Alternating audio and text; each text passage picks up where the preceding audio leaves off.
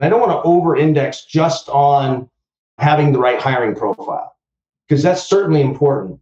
But it's also important that you take the entirety of your hiring process and realize that you're creating a stage play for that new employee.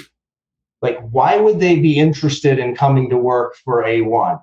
In my book, I talk about the five truths about humans. One of them is people do things for their reason. The only reason that matter are their reasons. Or things are only good or bad by comparison. So, right from the very first job ad that they see, down to the email or the way phone calls are answered, how you interact with them the first time they come through the door into your location, all of those things end up having a very strong correlation to how quickly somebody ramps and how long they stick with your organization. Welcome to the Home Service Expert, where each week Tommy chats with world class entrepreneurs and experts in various fields like marketing, sales, hiring, and leadership to find out what's really behind their success in business. Now, your host, the Home Service Millionaire, Tommy Mello. All right, we are live. Welcome back to the Home Service Experts. My name's Tommy Mello, and today I have a special guest. He's been working with me now for quite a while. Uh, read his book, actually got introduced to him way before that because of his personality profiling test, but uh, read his book. The sales boss became obsessed with the book. Sat in this office, had a few other managers read it with me. We listened to it on Audible. The sales boss, Jonathan Whistman himself, He's in uh, Phoenix as well. So, how's your day going? It's going great. Uh, hottest day of the year today, as you're experiencing putting your sign out front. Yeah, it's crazy. But you know what? As I go to all these other states, which I've been traveling a lot, I don't mind it because it's not humid and there's not bugs. It's not near as many bugs everywhere. So right. it's hard to say 110 is not hot, but go 95 degrees in Houston and you're drenched. So, we actually are hosting an outdoor dinner tonight at our place, so we don't let the heat stop us. Outdoor dinner tonight. I love it. So, oh, by the way, I'm having some people over this weekend if you want to come by on Saturday. So, Jonathan is an expert in employee performance, team management, business consulting, and sales. He's based in Scottsdale. He's the CEO of Perception Predict. It's a software company that helps you pick the right employees with the right sales skills. And he's uh, the founding partner of the Sales Boss since January 2005 to present. The Perception Predict is an organization composed of a pool of data scientists and leading experts that focuses on building high performance sales teams through human centered data driven AI models. He's also the founding partner of the Sales Boss, a sales consultancy built around the concept of his international bestseller, The Sales Boss, the real secret of hiring, training, and managing a sales team. So, first, I'd like to welcome you to the podcast and love if you just kind of caught us up on the history of where you've been, where you're going, who you've worked with, and what the plans are for the future. Yeah, that's a tall order. I started out working for myself right out of school, started a cleaning company, sold it a couple of years later, over seven figures. So, pretty good for a cleaning company. I promptly lost it all because I thought I knew everything. And so then I really had to hit, hit the books, learn how to do business. Had a couple of successful businesses, and along the way realized that really nothing ever happens unless somebody sells something. So really got into understanding people, what drives performance, and how do you find the right people, and then more importantly, how do you bring them into an environment that's self-sustaining so that you're not always having to manage a person. So that's why I use the term sales boss because I hate the term sales management. I really like somebody that is leading with style and flair where people show up want to do their best work because of who they're working for and the things that they're accomplishing in their life. Yeah you know I, when i read the book one of the things i really liked is you do have some prima donnas but uh, you don't really refer to them as that. You just think they want some freedom. I think sometimes we want everybody to conform perfectly. And i've never met a company with top performers that you there's always the outliers and you study them and you work hard with them but you've got a lot of great things in the book that kind of explains to me as long as they're they're not you know rolling their eyes at every meeting and just really debbie downers or they're team players they're outgoing they want to win you're not going to get these people that just conform and do every little thing you say and just to explain that to me because I think a lot of people they get ran by their top performers instead of working with their top performers. Yeah, one of the things you see in organizations, especially from sales leadership, is they're almost intimidated by really high performing salespeople. Number one, oftentimes that salesperson's making more money than they are. And so there's a little bit of jealousy that happens in, in that. And then the need to control somebody and fit them into sort of a, a box. And so my approach is really to, I talk a lot in my book about sacred rhythms, meaning that there are certain cadences and rhythms that happen within your organization, and you really need your top performers to hit those rhythms. But in between that, they can pretty much do anything else that they want. You hire people because of their personality, because of the, the special things they bring to the job. So you don't really want everyone to be exactly the same.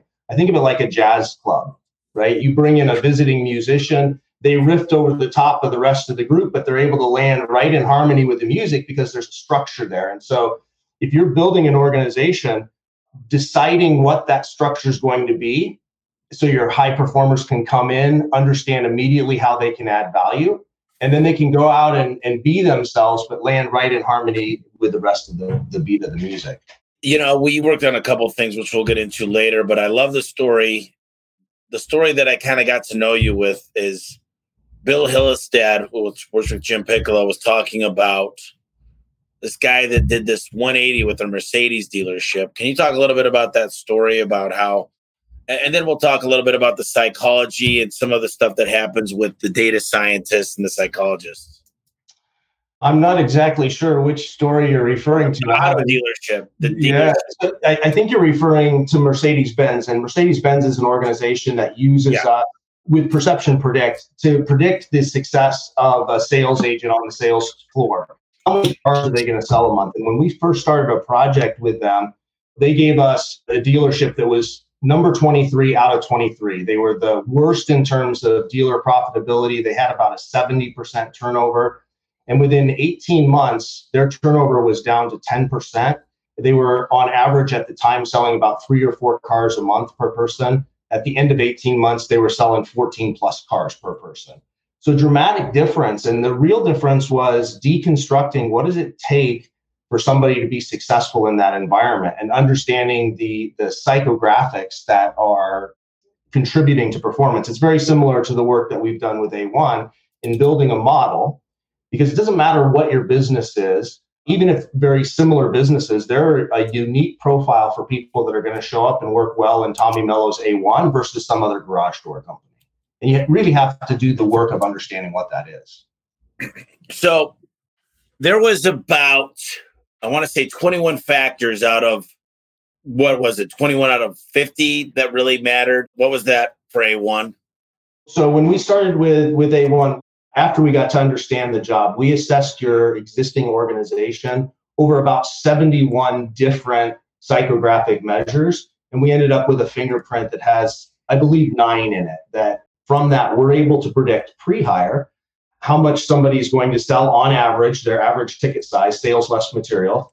I, last number that we ran over a 90 day period in Kansas City, we were within $40. That was our worst prediction was $40 off of the actual prediction for what somebody would do. I got some stuff up here. So if you guys are watching this right now, what I'm doing is I'm uh, going to take the file and I'm going to go to slideshow view.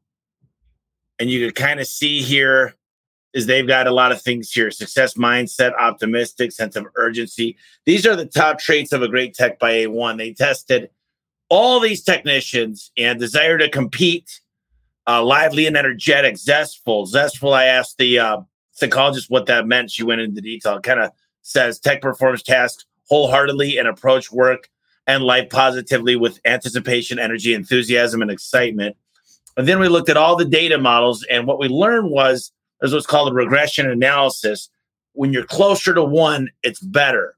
So it's got evidence to say that this is significantly more valuable the closer you reach one. And if you're looking at this line chart, it's plotted very closely to you can just see the correlation here. And then here I looked yeah, at this recently, so I knew. Yeah, so those are the 62 items that we looked at for your organization. And the ones in purple are the ones that ended up having a strong correlation, and that could either be a positive correlation, meaning when they have it, it contributes to results, or it could be a negative correlation. When they have it, it leads to a liability hire. And you're really not looking at any of those things individually, you're looking at them in combination. And this is really important to understand because oftentimes our gut feel and our intuition can be wrong. I'll give you an example. We did a project with Samsung Retail Store Associates, and we looked at 1,500 of their retail store associates. They had a very defined process for how do they bring people into the organization. And they had decided that two things were important. One is that somebody would have a customer orientation and that they would love technology. So think of a retail person in a technology store. When we looked at their 1,500 existing employees doing the job, we found zero correlation between customer orientation and success in the job. Doesn't mean that it's not nice to have somebody that'll treat your customers well. It just means spending a lot of time in the hiring process and sourcing people. It really doesn't matter if they have customer experience or not, or how they treat the customer.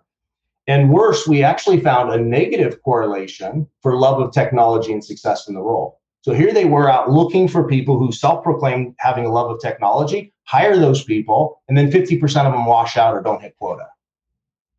It's crazy how that works, isn't it? We always think we know the solutions for the client, but the client's got to know what's best for them. And you diagnose the person before the problem, and you're much more successful.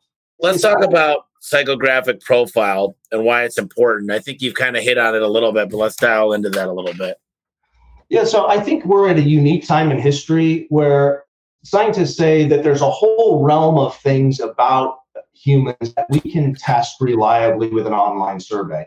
Most people are very familiar with like the DISC profile, where it says introversion, extroversion, or some level of cognitive test, like you might think of that as a proxy for IQ. It's not exactly the same thing, but right, how fast does somebody think? What's their mental flexibility? But there's really thousands of things that scientists say we can measure. So what we've done is we've decided to take the approach that we really don't know what leads to success in A1 or in Samsung or any organization that we work with. What we do is we test the organization. These are people doing the job today against many of those items. We don't obviously do thousands of them, but in your case, 61. And then we ingest actual performance data. So you guys gave us two years worth of sales data out of Service Titan about the sales results of those people. We also looked at their is it TTL? That's that's what you call it, right? Or sales as material? No, the scorecard. Oh yeah, their yeah their scorecard. I don't even know what they call it. Yeah, so their scorecard. So those are the two things that you gave us data on. And we were able to run uh, a statistical regression analysis and multivariate regression analysis, which is just fancy term of saying which of these things matter and in which combination. And we end up with a performance fingerprint that then you can apply to the hiring. And we make a prediction ahead of time. This person is going to sell 750 average ticket size. This person is going to be 1200 average ticket size. This person is going to be 300. So you know the risk that you're taking prior to offering somebody a job. So what's really cool is everybody that listens to the podcast kind of knows I'm not a big secret person. I kind of put out there everything, and if they learn how to replicate it and hire the right people and do what I tell them to do, most of the time, and I would say a high, high, high, high correlation, because I test it out and I make sure it works, they they actually get great results. So recently, why don't you talk a little bit about this Kansas City trip and, and how that whole thing went down? Yeah, so we were looking together on how can we launch a market and be able to do that quickly and successfully. And so we went into the Kansas City market, and in two weeks, we identified uh, 14 candidates that we could hire from the market. And then we used the hiring profile in order to identify those people. So having a strong correlation that these people are going to show up, ramp quickly, stick and stay, and be able to perform. And so we gave them two weeks of in market training. At the end of that two weeks, they were actually able to pass the test that you typically give them at the end of two months after one month of in market training and one month in Phoenix. And then, of course, they came to Phoenix and also uh, went through the training in Phoenix, many of them scoring in, in the very high 90s. And I think actually two or three, you'll have to tell me what the actual number was, got the all time highest score for that final test. Um, but back in market, already outperforming the people that have been there for many months. So it's a combination of a couple things. And I don't want to over index just on having the right hiring profile, because that's certainly important. But it's also important that you take the entirety of your hiring process and realize that you're creating a stage play for that new employee. Like, why would they be interested in coming to work for A1? In my book, I talk about the five truths about humans. One of them is people do things for their reason. The only reason that matter are their reasons. Or things are only good or bad by comparison. So, right from the very first job ad that they see, down to the email or the way phone calls are answered, how you interact with them the first time they come through the door into your location, all of those things end up having a very strong correlation to how quickly somebody ramps and how long they stick with your organization.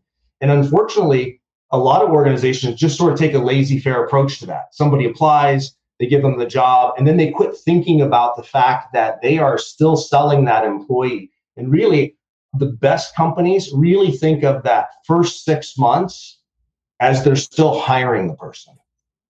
The job's not done. It hasn't taken, it hasn't rooted until the end of six months. And that entire period should really be tightly scripted. What do I want the employee to be thinking, feeling, and doing at every single interaction? Well, yeah, you know, you hit the nail on the head. And I'll tell you guys an embarrassing, on my behalf, an embarrassing whole scenario is uh, Jonathan showed up to Kansas and it didn't look like Phoenix. It was really, it was messy. It was unorganized. I can imagine spider webs, just shit everywhere and it kind of made me very angry. Not kind of.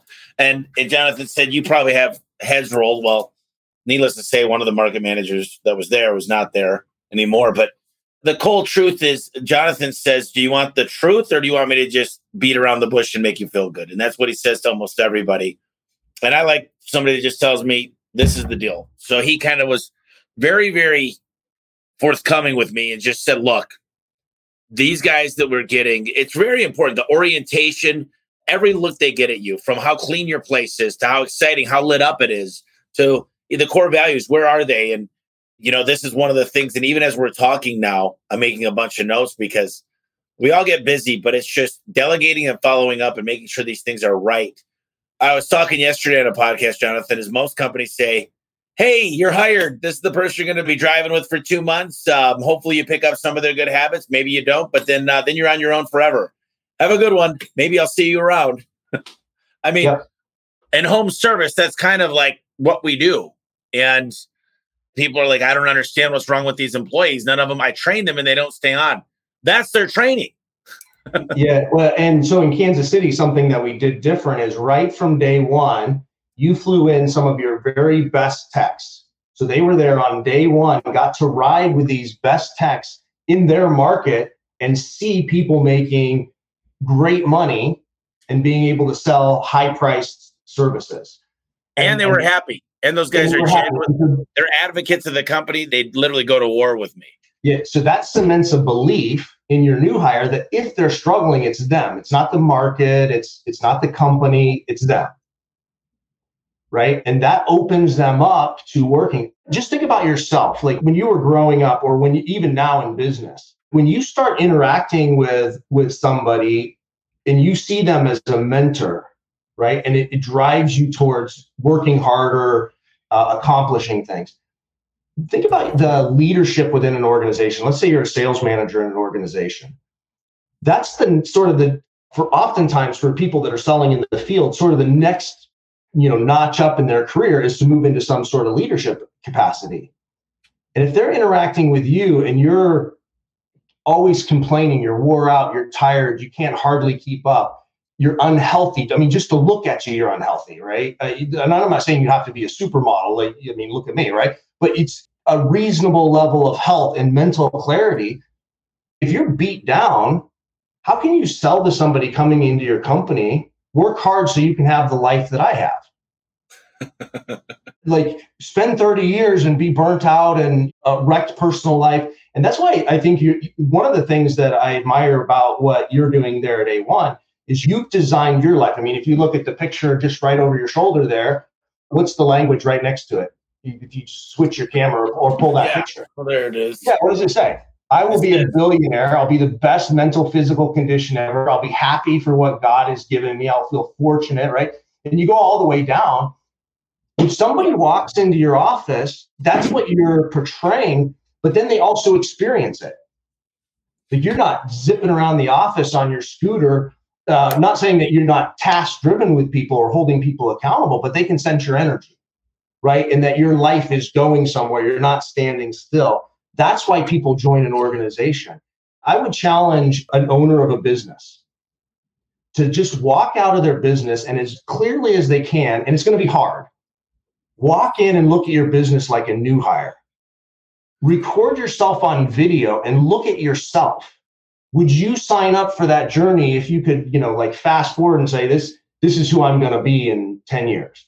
Because that's what your employees are asking when they're sitting in the office. That's why we had success in Kansas City is also we weren't looking for people looking for jobs. We went into the sports stores, we went into the places we knew had people where this next step with A1 would be a, a good career move for them and painted a vision for them about what life could be like. But if they walk into the building and then it's dirty and dark and the manager's disorganized and the van's disorganized, it says, okay, you're you're selling me. It's inauthentic. So it has to match up. Yeah, you know, I love that. And really, I got to tell you, I walk in and I spend so much time picking up the parking lot and just looking, and it just, I can't tell you enough. I walked into the bathrooms the other day and our cleaning lady had COVID, and, and you know, shit happens, but I'm like, what the F? Like, I take a lot of pride in this clean, fun environment. And tomorrow I'm doing my orientation the last three and a half hours, and I'm going to talk a lot about just I'm the type of guy that I notice if a light's a different color than the other light, and I just I'm like, why? What what do we got to do to get this fixed? Like literally, like these little things. The big things bother me a lot, but these little things add up. So it's a big deal to me. And I'll tell you, I, I ran into Steve Siraj this morning. He he came and grabbed me. He's like, dude, I just got back from Kansas. He's like, I got to tell you, I love the new way of training. He's like, it's come a long way, and it's actually a joy to work around these guys because they're out there hitting the numbers that I'm hitting. And it meant a lot to me. So, in my call earlier, I just said, look, I don't care if everything's exactly the same everywhere, but let's make Milwaukee, Arizona, these other big pushes for 10 guys at a time. I don't know if you know this, but the next class is 40, and they're, they're Yeah. starting to add up. That's nice. I think what you have to ask yourself or do a mental re- reflection, especially if you're hiring people or leading people, is think in terms of airtime, stage time, right? Like I'm going to get on a coaching call with somebody, I'm going to pass them in the office. Like if you add all of that up, it's really not a lot of time in a year that you actually can influence somebody's mindset and behavior. So are you going to piss it away unintentionally by just being a sloppy leader? Or right? When you have their attention and they show up for the weekly meeting, are you on? Have you decided what you want them to think, feel, and do?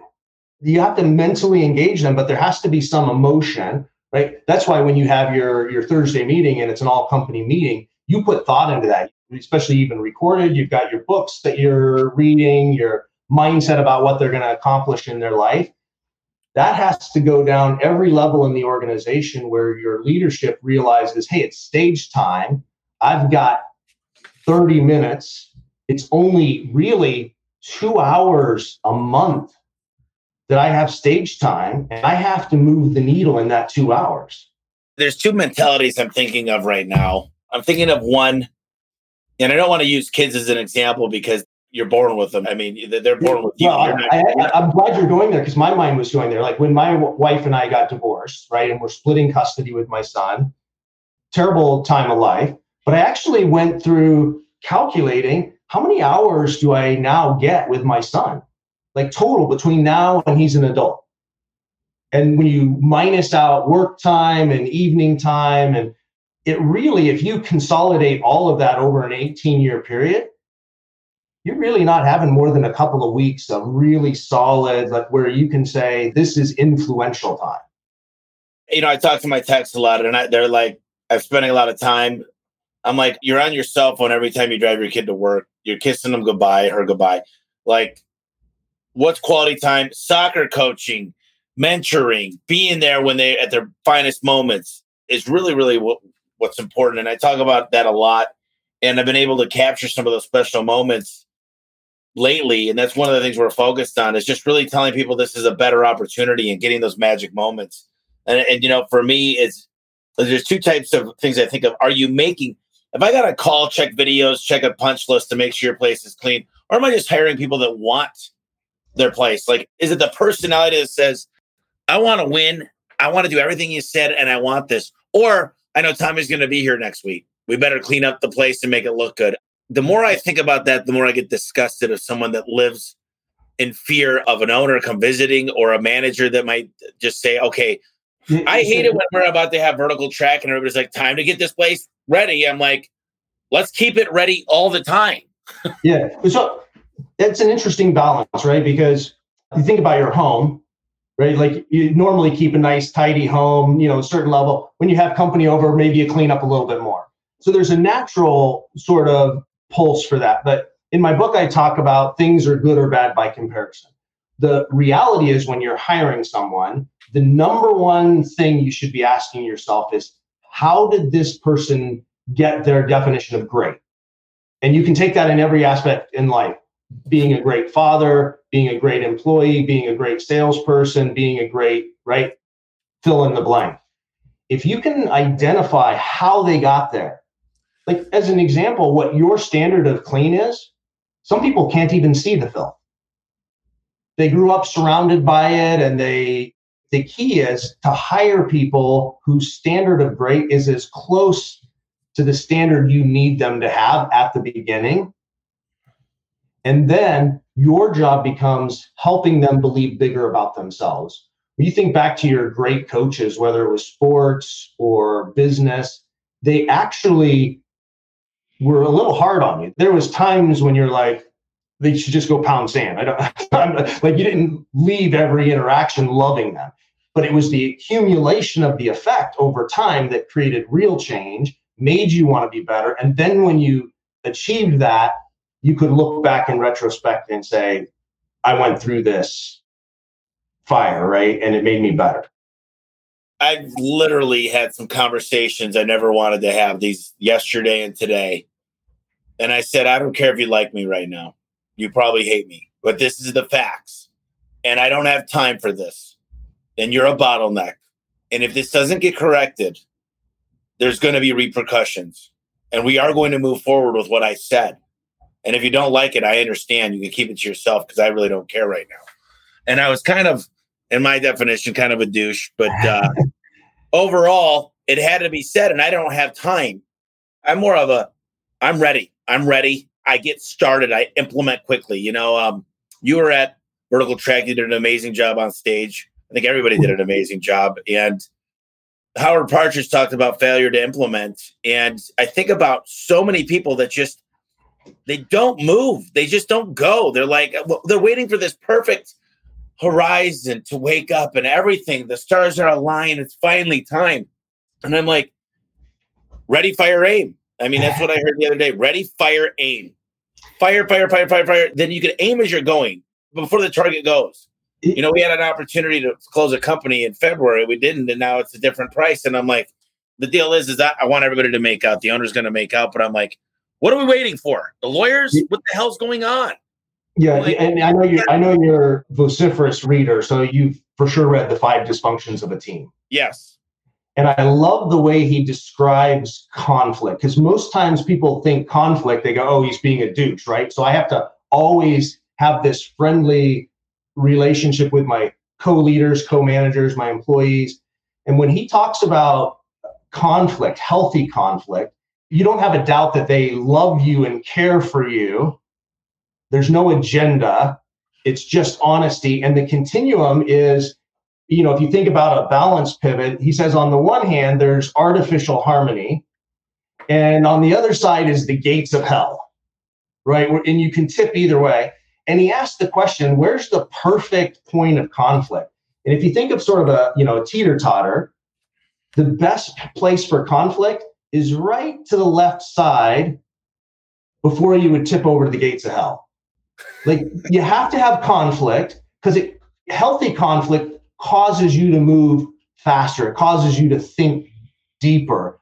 If you can't sit in a meeting, or if you sit in a meeting and you have artificial harmony, everybody shakes their head yes, and we agree to things, even though we we don't believe them, and we have the after meeting meeting around the water cooler, or we unintentionally drag our feet, we're actually slowing the whole thing down. Much better to have right at the edge of gates of hell, where the team knows that there's no agenda. There's love, there's compassion there, and you can have that sort of conversation. I, I see you with your leadership team. You guys are, you know, you've come up together, you support each other, you believe in each other, and, and that's a great platform for being able to have really direct, difficult conversations. And you can do that with new employees as well by understanding right at the beginning what's driving them to take this job, what's going on in their life. You're, you're like your dream manager, right? They, she gets up personal. She understands sort of what's driving them day to day outside of the work world. And that allows you to have really transparent conversations because now you're talking to them uh, because of their reason. It's not yours. Like, look, you told me you needed to make this kind of money because you wanted to do X, Y, Z. Exactly. Their motives. Rather than, hey, you need to improve your sales less material score, which is just going to sound like an old broken record at some point. You know, it's interesting because Mike Bailey said we probably made a mistake on some of the ads. We said make up to 65 to 85,000 and he wants to change it to clear path to 100,000. And that sounds like your language. and because you have many people in your organization that are doing that. And in fact, I believe, you know, even your million dollar club very shortly will it'll be a 2 million dollar club because so many people will be past that million dollar point. It won't be exclusive it's usually a 5% difference. It's not a massive change people need to make in the organization. It's the thing that people think doesn't matter. Like, does it really matter that my carpets are dirty? Does it really matter that my employee walks into my office and I'm on my phone and my computer? Does it matter that I pushed a meeting because I was busy? you know, I, have read a book and I forget the name, but he talks about the one percent. Eh, eh, you know, it's like the one percent that that guy that walks in and he sees one cigarette butt on a whole fifty feet walkway, and he picks up that one percent of just picking that up and getting rid of that. I talk about this even with employees. So I hired a group of people for another another company, and one of the things that I told them was, at the end of next week, you're going to do a presentation to the three founders of the company so that's a lot of pressure for them, right? They're new hires, they got to do that. So they sweated it, studied hard. The day of the presentation came, and every one of them showed up dressed nicer than they were the whole week before. Their office was tidy. They looked like it was showtime. And I asked them, why did you make that change? And they said, well, it's the owner, right? The impression we're going to make with the owner. And I said, well, actually, you don't have to do a presentation to the owners. We scheduled this because I want you to take a snapshot of that energy. What did you self identify you needed to change? I need to dress a little better. I need to be a little sharper. I need to be a little more orderly. I said, you, the owner's opinion of you is really going to probably happen in less than two hours total worth of interaction. He's going to walk by your office and your feet are up on your desk and you're you're looking at Facebook. That might be the only time you did that all day, but that's a snapshot. You have to show up like your big break is happening today. So if your tech can show up in the garage and say it's that one job that's going to make or break his career. And they can believe that, right? Even if it's mental a mental gymnastics they're doing with themselves, they're going to perform better.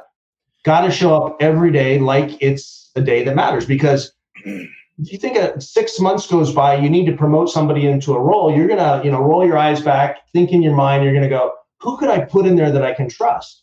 And there'll be some people you'll go, oh no, they're lazy. If you really kind of dug into it, it's probably three or four snapshots total that caused you to label them that way. It's an interesting concept, how quick we can make opinions and how important it is as a leader. One of the things I had to really kind of self-identify in a moment of reflection was during the this virus, this COVID stuff is everything comes back to me. I mean, a guy gets in a car accident, it's because I didn't give him enough training. So there's a good book called uh, Extreme Ownership and just owning the fact that you're responsible for everything. You know, there's good that comes with that. You're a big part of the success, but you can't have it both ways. You can't say it was me that made it successful. This SOB is the guy that failed. It's your business. And unless I, you're I, an I ESOP, I love that viewpoint because sometimes I'll start consulting with an organization. The CEO will be whining and complaining about his people and all the issues he has. And I tend to ask, when did you lower your standards? Yeah. Or have they always been that low? Because they're aware of it. They have a feeling about it, and yet they're allowing it in their organization. They haven't done the hard work of sort of taking it apart and say, how do I make sure I don't end up here again? And that comes down to just architecting, but realizing, go back to the beginning of our conversation, it always starts with the material you're building from, which is the human capital, right? If you were building your corporate office, the quality of that office you can build is going to be the building material that's dropped off, the quality of the concrete, the siding, everything that the parts that go into it. Just, you can't expect to bring suboptimal people into your organization and put them into suboptimal processes and have great results and beat the competition. That's the runt of it, right? Is I look at these guys and they're like, man, thank God I'm on food stamps right now. I found this job. It's like that's not the guy I want. It's it's the guy that says, listen, if I can make a hundred thousand, what would I have to do to make a hundred and fifty? Show me what I would need to do, and I'll do it. And one of my core values is aspire to be number one. I wanted to get to a question here because you were at Vertical Track, and I would say only half the guys were from the garage door industry. So Brian Matthews said, "Would attending Vertical Track be beneficial for an appliance repair company?" Sorry, I was late to the show. And of course, I attended a because I'm speaking, and two because I work with you. But I actually attended all day, both days, which I never do on any conference I speak at. And it is because myself sitting in there and being exposed to the mindset of the people on the stage is very very applicable no matter what stage of business you're at or what kind of business that you're in. Business principles are the same over and over. So you asked me at the beginning the kinds of clients. You know, I'm working with a garage door company on the other end. Just before I started working with you, I was working with a quantum computing company selling, you know, to our national labs and, and Amazon multi-million dollar futuristic computers. It's still people and process that allows you to have results. It doesn't really matter the industry you're in. So I would say, you know, I've missed the name there with the gentleman's question. Absolutely. If you want to be in a business, surround yourself with people that are being successful. And your appliance repair company, you're absolutely going to learn things from people that are also in the home. You're probably going to want to figure out how to totally reconstruct your, your appliance repair business to figure out if it's scalable or not. You know what I realized is we decided to open it up because I kept getting all these people that wanted to tour the facility, and I'm like, this would be the perfect time because we're opening up our facility up. We're doing tours. We're really trying to go the next level and open our doors, show them software, show them the people we're working with, show them, you know, the Al Levi's of the world and just how manuals and standard operating procedures and just an apprentice program and all these different things and the stuff that you've taught and and Howard and just an amazing array of people from one SEO, Lance. It was just crazy. And having Nexstar come out, um, just Julian was amazing. Every business goes through very similar stages, regardless of industry, and the same types of problems at certain levels of growth, right? When you get to be a $10 million company, you have different problems than when you're a $20 million company. You do and you but go through the same problem. They still fall into the same categories. They're people, they're your processes. It's those two things. People, you know, the processes, I believe, just like PerceptionPredict, the processes help you get the people. And I think that's a misconception is if I hire this person, everything's going to be okay. The process is in which you onboard, you go through your um, orientation. It's What's your favorite casual sport? You know, golf, I guess. Yeah. Think about like if you golf regularly with a golfer that's worse than you. what happens to your game? It's like playing racquetball with my sons. My game goes down, right? Because I don't have to try as hard. I don't. If I play with somebody that's consistently beating me, I get better. Think about you're taking an employee that is a superstar or could be a superstar. They have everything required, but they come into your company and they realize, hey, I can jog or I can do just sort of a fast walk and keep up. They're going to lower their performance and they're going to get worse. Some organizations aren't well structured to support superstar behavior because a superstar wants to feel like they earned a spot on the team and they have to fight to stay on top. And they want to feel like they're being challenged. So the way you keep an employee long term is for them to feel safe, right? There's a safe environment. The company's going to be here for a while. I'm not at risk because of the company's future. But also, I can still do my best work yet here at some point, even in your business, Tommy, you'll get to the point where you're like, hey, I've done my best I can do in the garage door world. It's all incremental from here. Let me go do something else that's really my next big thing. Everybody goes through that. So why divorce yourself from that? Your employees, what's the next big thing from them? You could get to the point where they're turning in a million dollars a year and they can do that in their sleep. The problem is if you let them do that in their sleep, they're going to leave you. Their performance is going to go down you got to challenge them and that's what i love is is when you see the top performers in a room they are looking at each other they're waiting they're learning and they believe it or not they might act like they're competitive but they're actually become best friends they yeah, like a players love to hang out with a players and they love to challenge each other and they don't mind it when another person wins because that when i go golfing with somebody very good i almost expect them to win but i'm like oh my gosh show me how you did that that's why i go hang out with big, big, big companies. Yeah. And, and I ask uh, them, and they're like, sure, I'll help you. No problem. Yeah. yeah. If you need your ego stroked, you don't go do that, right? You don't put yourself in an environment where you're the dumbest guy in the room. The interesting thing, and I mentioned it in my book, for an A player, if you have an A player, your reward for them should be being really thoughtful and saying, what experience can I give this person that they would never give themselves that'll be completely different than what they would self select?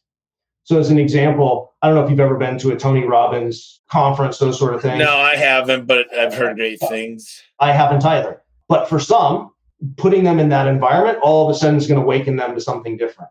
Uh, having somebody go experience a way of thinking that they're not accustomed to, where they don't just fit in, that they're sort of the odd person out. You know, I was on a podcast a couple at least a couple years ago, and the guy said, "We don't do bonuses. We buy people things they wouldn't do for themselves." Or, for an example, we've got a marathon runner. We went out and found the top pair of marathon shoes that were like four hundred dollars, and he goes, "The byproduct of it, though, was very strange." Because we just thought we were doing a nice gift, but every time the guy put on those shoes, he thought about the company and he thought about us and he thought about that he would have not bought these for himself yeah. And let's say you give somebody a $3,000 bonus or you send them on a trip. The whole time they're on that trip, they're taking a picture going, hey, this A1 gave this to me, right? And they, every little experience. And now they take a picture, it's on their phone, it's on their mantle, it's, they're sharing it with their friends. If you gave them $3,000 cash, they're going to forget where they spent it. They're never going to think of it again. If you ask people what do they want, an employee, they're going to say, give me the cash but if in hindsight, if you said, what did you end up remembering? It's never the cash. No, because they're like, I paid a bill. You know, yeah. I'm like, shoot, I paid my cable bill. Yes, A1's the best. It's like, that's come and gone. Yeah. But every time you look at that picture and you go, oh, yeah, that was my company trip. Hey, I hope you're enjoying this conversation. I just want to take a five second break to let you know that the tickets for my next Vertical Track event are now on sale. Just go to verticaltrack.com to learn more and get a guaranteed seat before the prices go up. Now back to our interview. I love this stuff. But, you know, I just realized you're just kind of reflecting, listening to this podcast and all the podcasts I do. I think I think best during podcasts and for some reason in the shower. like the well, best. See, because when you're on a podcast, you know you're live and you have to stay focused. And your mind goes in seven directions all at once, all the time. Yes. So when you single thread, magic happens. Yeah, no, it's great. My brain is like, look, I got the questions here. And and I like doing this because I find myself when I do a podcast that it's like question, question, question. If you see me go directly from question to question to question, it's not a good podcast. Yeah. It means it's a tough conversation and I'm asking a question because I'm like pulling stuff out. Podcasts like these that just flow that it's it's just so simple. There's so many nuggets in here that I'm writing down note after note after note after note. And I've already read your book and I've read it twice because I read it with these guys. Here's an interesting exercise I try to encourage leaders to do. Try to imagine what your employee is thinking, like driving their vehicle from home to go to work for you. And then try to imagine that same thing at the end of the day heading home and not do it just as an employee. Like pick somebody. Like, what is Mike thinking? What is Mike feeling? Why? It'll force you to single thread for a person, and you'll be amazed at how little we actually know about what drives our people. I always think about these 360 reviews. I fake it in my own mind. Like if I sent out a mass of 500 people 360 review of me and it's anonymous. What are they going to write? And my brain never goes to the good stuff. It never, it, look, there's enough good stuff and I can pat myself on the back, but I've never once said, great leader, great listener. Uh, you know, I'm always doing a self reflective of what do I need to work on. And the SWOT analysis, I say, not necessarily weaknesses, but opportunities. And I think to myself, uh, some of the things is I wish I could communicate one on one with them more. And that, that's, that's not a possibility. I, I know the things that I can do and I can't do but you you can enable leaders that can have that same intimacy with them that you used to be able to have with every employee. Now your job becomes how do i build the system that does that? I don't know if you remember it, when i spoke at your event i said if tommy was impressed with tommy he wouldn't be tommy. Which doesn't mean you can't be proud of what you've accomplished right? But there's always that next like how do i grow? How do i get better? How do i challenge? And that real ability to see your own flaws which is a pretty rare gift to be very high performing and also highly critical of yourself. Yeah, I see these guys out there, and yet to this morning, I said, guys, I said uh, on the call, you've been there on a lot of Thursdays. I said, I don't know how to say this any clearer, and, and I don't know what to do because it's not necessarily commission, but it is a performance pay, and we know performance and conversion rate and average ticket goes up when we do financing, especially pre financing. And I'll tell you exactly how to do it. And we've gone over this. And then I realized I always go back to this thought process that it's me. And I'm expecting to do group therapy to help every single person individually, but they need individual coaching. And each one of them need to be a little bit different, dialed in. And all of a sudden, you know, I can make a video and send it out to 500 people. And then I say, you didn't do it. You didn't watch the video, you idiot. Or if I said, hey, listen, Jonathan, listen, I, I want to talk with you one on one. I want to go over some things. You're a hell of a guy. And I'm proud that you got all your dreams kind of aligned now. And I want to work with you on this and go over what we could do together to help you accomplish your dreams a little bit quicker. And so, first of all, I want to know what did all my coaches do my whole life? They said, How's your mom doing? They said, How are your grades? They cared more about me outside of the game than in the game. And that's what I think a great coach does. And then you talk to them about what their family's doing, what their goals are, work vacation. Half the conversation is just getting to know them a little bit better and genuinely thinking about them. And then you say, Look, you are living the best life. And I, I envy you in a lot of ways. And here, here's what I'd like to do. You're a goal setter. You're beating every goal you've ever thought about. So let's talk about a way. I think you could sky pass not only number one, but you could be somebody that we get on stage and actually bring yeah. up, up to other company and give them this big goal. I would take a, a slightly different approach to that because your job is to guide them to figure that out. Everybody has a thermostat, like a set point, right? Like how much money, things are good or bad by comparison. How much money is a lot of money? When somebody starts making 20, 30%, 40% more than their peer group, all of a sudden they feel like they're doing well, right? You think about it in terms of fitness. There is a point at which you're healthy enough and fit enough, and it's not worth the energy to go get shredded. But you have a set point. When you start doing you know, bad health behaviors, all of a sudden you start getting a little fluffy and you're like, oh, I'm going to cut out the drinking a few nights a week. I'm going to eat healthier. And then, then when you get a certain amount of I'm tone, then you relax. And I have the extra appetizer and I do. And I think that's what's going on in a business that for every salesperson, they have a set point where the upside, while it's possible, isn't worth the effort just because they're healthy enough. So the question becomes how do I get them to relabel what they see as healthy as unhealthy? And that's a harder task. Like, when did ex employee Joe believe that employee Y was better than them? That they should it be able to send their kids to better colleges, should be able to live in a better home, should not worry about finances. Because at some point they decided that. I remember walking into a guy's home that was an inventor. I did some work for him, and I grew up. I grew up poor. When I went into this guy's house for the first time, I didn't realize there were homes like that. I couldn't have dreamed it. Like it just, I had never experienced it. And I think that's probably true with the vast majority of your employees. Is they intellectualize what the next level like i know i could be more fit but it hasn't hit them in the gut like this is what i'm leaving on the table by not doing these things. I think the magic comes in how do i surround them where like you heard the old phrase you become like the five people you hang around. Oh yeah.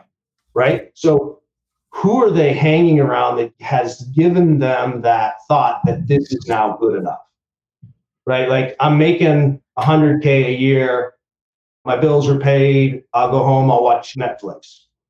I'll well, that's the, six pack, and see, you know that's my life. If you're going to use that correlation, you know the gym is one of the things I would say is we're going to leave this gym and we're going to go to Gold's Gym or a different gym. And this is what I do. I bring in HVAC all the time, and I say, look at this. BYB, better your best. Why we always talk about this. Is you know, it's an internet marketing kind of process, but my buddy Travis Ringy, one of the things on stage that I had him do was show the boats and the vehicles he's got. And I said, look at this guy. Because a lot of people, uh, especially males, they're like, dude, if I had that boat and those vehicles and that house, and it's like the dream.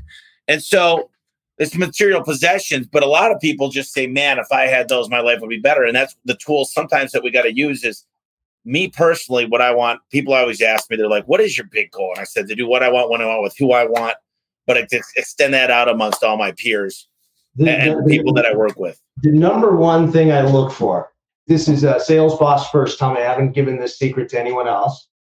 When I'm looking for an employee, all the other psychographics, the other question, I ask myself, is this person gratefully dissatisfied with their life?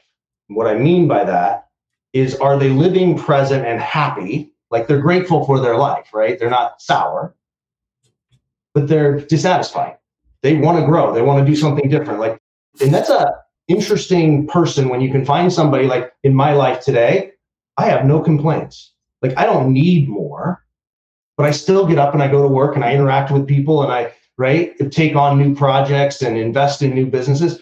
I'm grateful for my life, but I'm dissatisfied. I'm not dissatisfied with my family, my wife, my relationships, but there's that quiet belief that I can do better and I can accomplish more. I can impact more people. I think that's the magic ingredient because then you're self motivated. There's never a day for you or for me, we have to get up and go, it's a good thing somebody's checking in on me or I wouldn't work today. Like, it's well, I get that. I get that all the time. People are like, okay, you made it.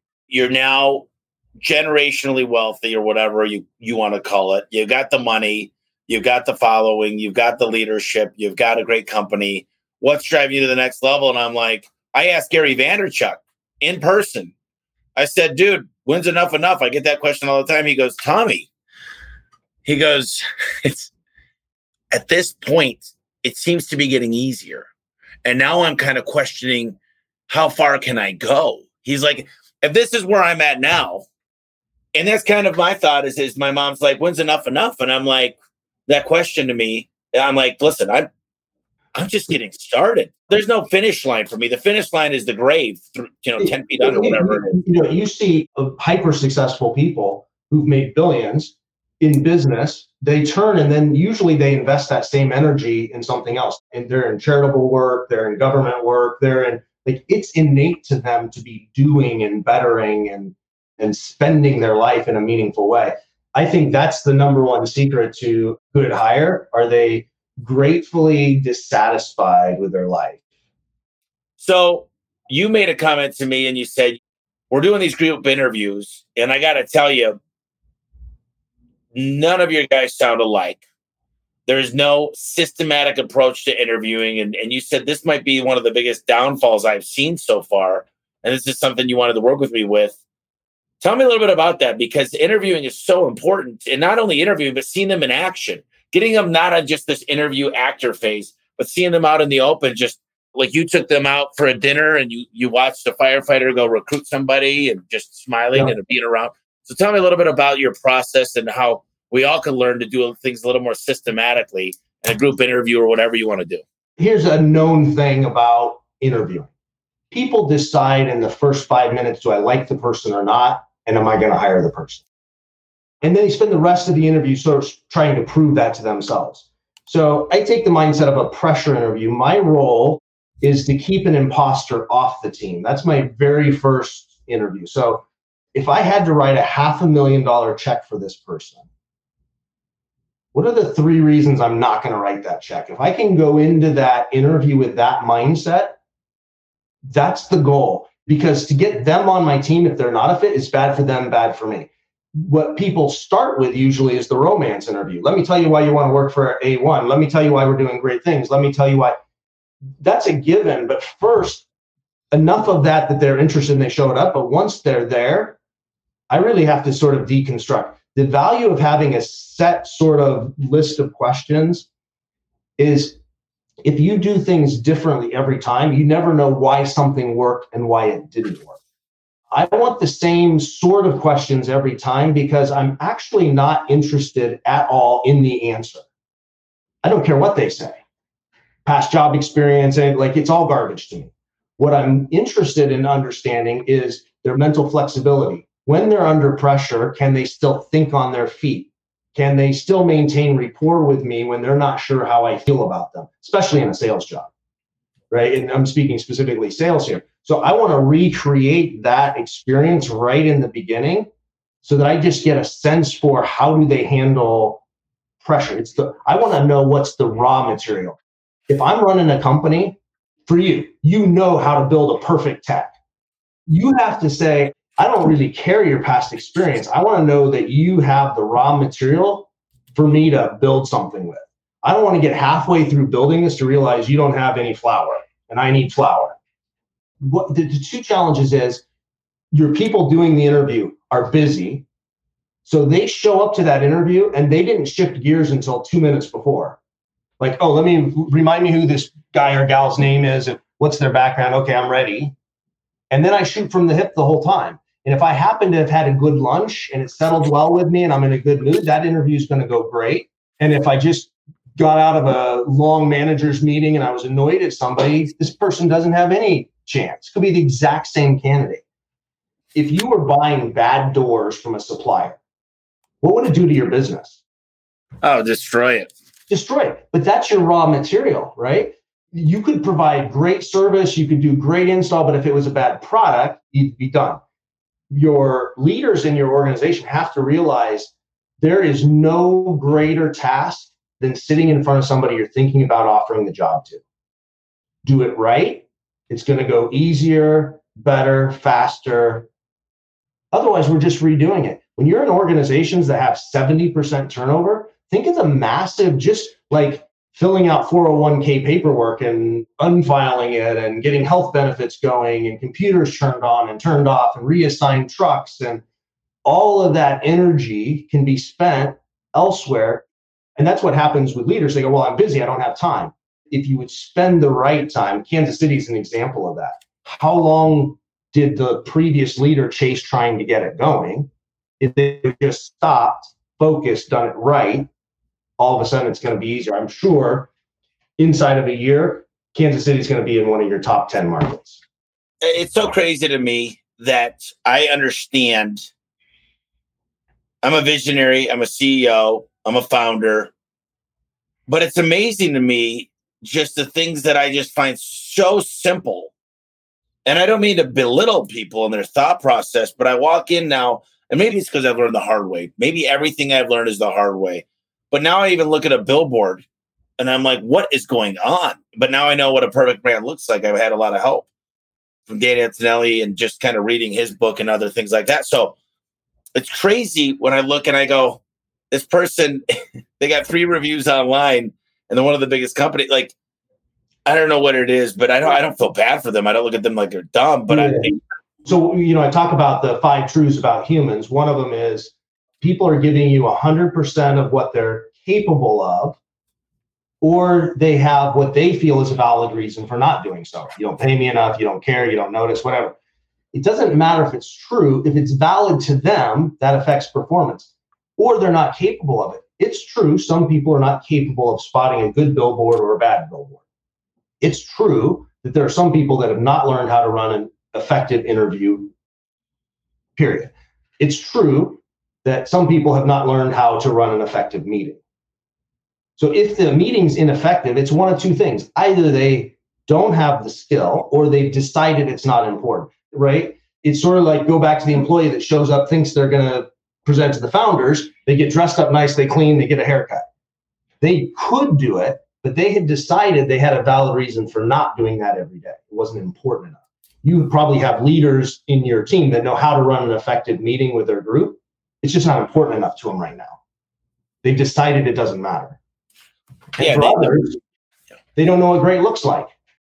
And that that's something that I always got to remind myself is is I expect that, that I could basically give these guys a quick pep talk instead of really one on one role play, role play, role play. Prove to me you can do it. Prove to me you can do it. Do it again, again and again and again and again. It was like me getting on stage for the first time in front of forty people, almost impossible. Now I get in front of a thousand. It's nothing. It's like literally because I know my content. It's a muscle I flexed over and over and over I hired a 22 year old kid into a sales position, did really well. We promoted him into a management position right away. Now he's hiring people. He had never interviewed anyone. We gave him interview training, let him go do it. We asked him to record every single video call, every single one of them for the 20 first interviews he did. We sat and went and listened to them together, had him critique them, I critiqued him, his other leader critiqued him. That was inside of a one month period. Now you watch him do an interview, it's night and day. Like you see him on day one with no coaching, no effectiveness, and then on day 20. But what happens oftentimes somebody gets promoted, it's like, okay, now you're hiring people. Well, how are you gonna run an interview? You're probably gonna run it by the same crappy interview process you got interviewed with. Oh boy. The, a life without coaches, a life without coaching. It's like, can you imagine the NFL or can you imagine Michael Jordan or, or anybody. With, Michael Jordan had four coaches at all times, plus Phil. So it's crazy to think about a life without a coach. And there's so many people going through life right now trying to make it on their own. You know, I've got a physical trainer and he's great. And I know how to work out, but I choose to have a trainer. And I'm not bragging by any means. I always, somebody asked me yesterday, they're like, who are you co- coaching with? And I said, I've always got people, whether it's a book I'm reading, a PowerPoint that I'm going through, an event I'm going to, a business I'm actually going to, or people like you and Al Levi. Either way, all the time, Alan Rohr, I've got over two dozen people I've worked with. Let me ask you this question. Why, and I'm, I'm going to say this about your organization, I, I mean this globally to people that are listening as well. Why do leaders in your organization choose not to coach people? The only thing I can think of is because they're busy and because coaching one on one takes a lot more time. And I don't think it's a laziness. I really don't think they understand the concept. They really sometimes, don't know. They never coach. Well, sometimes it's a fear that I don't know what to coach on. Right. Here's the deal though.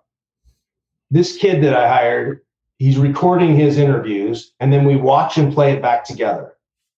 Guess how much coaching I have to do on that call? Almost none because he sits there, watches himself. He's like, oh, I can't believe I did that. Oh, I did. Right. I'm just creating an environment for that employee to reflect. I don't, it's the same thing when you go to a psychiatrist. You don't have to have the answers, you have to have great questions. Why did you make that choice? How could you have done that better? Did that go the way you intended it to go? There's like five or six coaching questions. You don't have to have the answer in order to coach. It's also the belief that you're busy. And as long as you're too busy to coach, you will always be busy. Great coaches, actually, I have managers that go, My ship is running so good, I could probably not show up for three days. Don't tell the boss, and nothing would change. I'm like, Great. That's what you're paid the big bucks to do. Because what you're actually paid by the CEO to do is think sit, reflect on his business, think about his business. And I guarantee you, when you're running, putting out one fire after another fire, you're spending zero time quiet thinking. Oh boy. I, when, I gotta... when I work for you, I literally block out time on my calendar with no calls to think about A1. That's the only way you're going to figure out a good solution. You talk to a lot of people, you observe a lot of things, and then you have to have quiet where you're thinking what does this relate to that I've experienced in the past? How could I illustrate that point? If we did this, then what? And that's what leadership is about. But you get organizations where the leadership badge is being busy. You ask somebody, How was your week? Great, busy. I'm just running, burning the candle at both ends. Great. When did you get proud of that? Oh, I, I, I, I hate that. You're being ineffective. I hate that answer. What'd you get done this week? What was the largest thing you accomplished? I'm telling you, I was packed. I stayed busy. I promise you, I put in 12 hours a day. But where is your time going? What are you getting done? You're getting so lost in the firefighting, you're not getting any real accomplishments done. You didn't finish a manual. You didn't have any solid meetings. You didn't have any coaching one on one. Where did you spend your time? Then you look at their calendar and they're like, I know it's not that organized, but I was doing stuff the whole time. And I'm like, that's bullshit. I can show you what I did today. I can show you what I've done every day because it's listed on my calendar. And there's a lot of stuff in between there. And there doesn't need to be a, a, a thing on my calendar for every text message I sent out. But that's the most annoying thing in the world when somebody says, I'm slammed all the time. Well, so let's go back to hiring. When are people held accountable for losing an employee that they hired? Oh, we've talked about this many a times. So we stamp our approval, everybody's in agreement. You have to sort of go back because otherwise you keep repeating that same cycle. And that takes a lot of time. That's the fire. Let the fire burn while we figure out what's actually causing the problem so we can go out and dig a fire line. And we can say, okay, at some point in the future, we're no longer going to have a 50 or 60% turnover. It's going to be 10. And here's the reason. And you know, tracking it amongst leaders is important. I want to cut into two questions and we'll wrap up. PerceptionPredict, it's an amazing tool. You come in, you analyze the company's training. I call it nature versus nurture. What are you given with? What kind of training do you have? Hopefully it's something. Well, the nurture is that. The nature of it is what's the God given talent given to these people? So I love PerceptionPredict. If, if, someone wants to learn more about it, what's the best way to do that? And how would you summarize it in one quick elevator sentence? So they could email me, John, J O N, at the salesboss.com. I have a PerceptionPredict email, but nobody can spell it. so it's easier to do John at the salesboss. What we're trying to accomplish is we're saying let's use data to tell us what raw material works best for our company what causes somebody to be a liability hire, what causes somebody to get stuck at mid performer, what causes somebody to be a superhero. The question that we're actually not answering isn't can this person sell or can they perform? It's actually more subtle than that. We're trying to decide what sort of person does well in the environment that's your company today, with the dysfunction that's your company today, and the mangled training processes and everything else, right? Because different people work well in a startup environment versus people that are in a well structured environment. We're actually trying to find who are the people that operate well the way A1 is today. We know you're going to continue to iterate. We know you're going to continue to get better. And that's why our performance fingerprint model continues to change as well, because the kinds of people that you're looking for change. CrowdStrike, one of our clients that we work with globally for their front end sales position, in 18 months, that fingerprint changed by more than 70%, meaning that the attributes they were looking for changed by more than 70%. I guarantee you they were still interviewing the same way they were 18 months ago. So, again, I'm just curious. So when does A1 get retested? Uh, so typically about once a year, we re-ingest performance data. Okay. And then we iterate that model because that gives you long enough to smooth out the cycles that are typical in any business uh, and the level of effort that's required to do that. So just the time versus reward. And then, you know, I'm a big fan of the sales boss, but give me a little synopsis of the book and why should people order it right now? Yeah. A sales boss is a sales leader that's operating in the top 1%.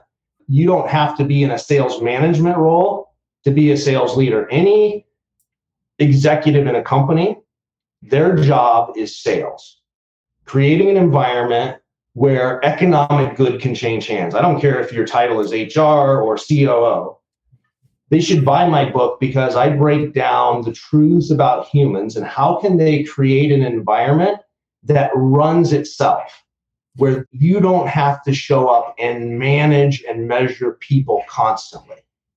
How do you create a system where somebody self monitors and self reports? I have that in my book. How do I create an environment where somebody believe bigger about themselves? I have that in my book. How do you get a team where your team members are holding each other accountable for greatness? Because if you put it on your shoulders as the leader, you're going to be burnt out. You're going to be the guy, you know, end of day, knocking back drinks and kicking the dog because you're unhappy. you know, it's kind of funny. Rescue wife, hear me say, kick the dog. You're the type of guy that I like hanging around because you hate to lose. And there's nothing that I hate more than to lose. Now, I'm a gracious loser, more graceful than I was when I was a kid, but I don't play a game going in saying it's just a game. I don't play anything in business, in life, in anything I do, I'm competitive and I want to be, you know, I'm not a father yet. I, I, would say the time that I'm trying to spend is useful time with everybody and making sure that I'm being the best version of myself. And I think that's important. And I like that about you. When I lose, I want to have learned. Like, I, I don't want to lose because I left something undone. Like, we're not guaranteed success, but if we lose and we go, well, if only I had done this or if I had risked, like that doesn't make sense to me. Well, it's fun to be around you and it's fun at, you know, my dad in his early days, I mean, he loved kicking my butt and everything. And I think that that was important because I learned to lose, but at the same time, I learned I never lay off. I always better my best, but now I tend to look for the person that can beat me so I can learn and that's exactly what you just said. Is there three books that that really stand out that aren't the cliche Napoleon Hill? You know, the, my, my favorite book that I encourage people to read if they haven't read it is the book The Habit by Charles Duhigg. Because habit is will shape everything else in our life. We have a set point, right? When it comes to health, when it comes to relationships, when it comes to money, they're all driven by habits. And a lot of times it's habits that we don't even recognize. Uh, I'm working on my next book. My working title is When Red is Blue. And what I mean by that is, you know, if this shirt that I'm wearing, if everyone that I trusted in my life from the time I was a kid called this color red, I wouldn't even know that I was wrong, right? My core being would know this is red. And the most dangerous belief that a human can have is one they don't recognize as a belief. They recognize it as a truth. The sky is red. They don't know. Everybody's told them that. And everyone in their life, I guarantee you, has something that that is a belief that they view as a truth. So that's what I like about Charles Duhigg's book, The Power of Habit, is sometimes we just have to trap ourselves into doing something that's counter to break a natural barrier. Uh, yeah, help just because that's one that I you know struggle with up and down is like you have to continue to push the boundary of what is good health. Otherwise, you you just have your own set point. You'll have people that that's finances where they get to a certain point and then they sort of self sabotage. They back off. They get into a relationship, it's going really well, and all of a sudden they it goes negative again. It's usually the habit. I read that book quite a long time ago, and I, I pick it back out and reread it. Such yeah, I'm going to reread it, and then Atomic Habits was good too. So we talked about a lot of stuff here. I've got once again a pile of amazing notes and things. I got to go work out actually in yeah. seven minutes. Always, so always I'll, I'll come see you on Saturday. Yes, come Saturday. There's going to be fun, and Al, you're invited. I think it's important to kind of close us out with something that maybe we talked about. You know, I, I love these conversations. We got to talk the whole time about interviewing, but that's not what I like to do in these podcasts. And and it is my podcast, so I did what I want. So, want. so tell me a little bit about um, a takeaway, something really strong that you know everybody's all the listeners should take away and really think about? You know, I would say slow down and really look at people. Like close your eyes and think of a name in your company and really think about that person. Like we start just labeling them. They're the secretary, they're the janitor, they're the like if you can really see people for people, it gets so easy. My grandfather used to say, people are unique, but they're predictably unique. There is no problem inside of your organization that isn't a people problem. And it's not because you have bad people, it's not because you have people that are hell bent to make your life difficult. It's a people business. You, you, people are messy. You got to get up close. So that that's sort of what I would take away is like whatever your gut reaction is about a person, I tend to ask myself this question if what I believe about Tommy couldn't be true, what else might it be? So, whatever I'm convinced is true about Tommy, if I say that's not true, and I do that three or four times, you're going to start making up crazy things. But as you try on those different viewpoints, you probably get to a more moderated view of what's actually going on. Yeah, you're right. I think too often we ignore the facts. We get so busy in our day to day that we just don't have time to open our eyes and, and see. I mean, it's so clear when you look at it and you just go, wow. And everybody's busy. And I got to tell you, I think we're running at a credible pace, but I, I got to tell you, I don't think I'm as busy as half the people here. And, you know, I'm on this podcast. I'll probably do three more by the end of tomorrow. And I'm just saying, listen, I make time to send out six to seven videos a day to my appreciation of each person that, that gets acknowledged on our A1 winner. And and I'm not bragging. I'm just saying, man, I need to really work with some people and make sure that they understand what the initiatives are. So yeah, and, that was a great and remind them that their job is to make time for thinking. Yeah, you're right. They, they should almost sit in silence and just, uh, you know, I don't know. I, am not as busy as them maybe outside of work because I work all the time, but I don't consider this work. If I think about a podcast, though, that's sort of thinking time for you. You read a book, that's thinking time for you. That's where great work gets done. And then you go out and execute it. That's the difference. Is all these things on here? I mean, listen, I got something for Kelly that I want her to do. I got something that I want to add in my Thursday morning meetings. I want to get a hold of uh, Chuck at Service Finance. I've got some to dos here. There's, I noted three different times in the podcast that I want to go revisit that I actually want to take and use somewhere else. Like there has to be at least 15 things that I take away from just this in this past hour and 20 minutes. So I appreciate you for that. And uh, likewise, I, I, love hanging out with A players. So it, uh, it raises everything. Well, this was great, brother. I hope everybody got a lot out of this. Jonathan is a genius. You got to get his book, and uh, hopefully, you find out a little bit more about PerceptionPredict. It is a hard one to spell, but uh, it is. So when I got involved in the company, I was like, I'm going to change the name. It just wasn't the most important thing to do. So we're probably a year away, and then we're going to we're probably open it to a, con- a contest. It's going to be single syllable. But you know, I had a buddy hard to pronounce. It works like magic. My buddy's writing a book, and he called it uh, ubiquitous, the ubiquitous contractor. And I said, "No offense, brother, but you got to change the name." And he goes, no, it's ubiquitous. It's it's they're everywhere. They're all around. And I said, just call it the all around then.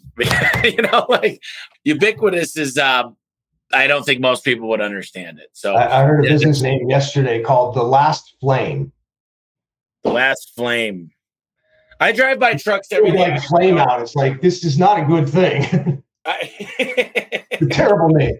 I literally drive by trucks all day. I mean, and sometimes I look up their websites and I'm like, what do you even do? You're not Google. They're like, oh, look at Google and Yelp. I'm like, you're not them. Like, like if you're a plumber, you can't call it rainforest. You can call it rainforest yeah. plumbing. You can call it rainforest plumbing. We do toilets. but don't say rainforest and just have rainforest.com. Yeah. So in my wife's uh, nonprofit animal rescue, had a division of it to help with cats, right? Lots of problems in Phoenix. We won't go on them on the podcast. Guess what? We named that division. Cats. Help with cats. Know. Help with cats. Like, you know what you do. It's help with cats. But people want to get clever. Just say what it is that you do. I've always said that. Really simple. And you know, anybody listening, I hate to say this, but some people need a rebrand. You know, A1 might not be the best name, but it's A1 Garage Door Service. I mean, A1Garage.com, A1 Garage Door Service. What do you do? We're garage door service. We do install, repair, anything to your garage. But uh, yeah, you don't need to say everything you do. Oh, that's another thing. If, if you put the the little things and you put, we do cables, springs, rollers, bearings. What in the hell? and then you got LiftMaster, Yelp, Angie's List winner. Your whole truck is tattooed with different stuff. It literally looks like a, a horrible tattoo. You're, you're Tommy, here's how we lose an entire Thursday. We'll just start going from one topic to the next. Well, I, awesome. I love this because I, I, I love you, it as well. I appreciate you very much, Jonathan. I'll, I'll be in touch. Likewise. Take care. All right. See you later. Hey, I hope you enjoyed today's podcast. Before you go, I wanted to invite you to my next Vertical Track event. We've opened it up to all home service companies, just like our last event. And people across all industries have been messaging me all the time saying this last event brought them as much as a 10 times return on their investment. You need to go there, check it out, and sign up today. Now, the great news is, is that we're doing it again in October, and we want it to be the best event of the year in the home service space. If you're ready to build systems to scale and get out of the truck once and for all, Get your tickets right now at verticaltrack.com. We're about to go through some tough times in the economy, and I want to give you some tools and some tips to get through it and start making more money than you ever realized. So go to verticaltrack.com and get your tickets now.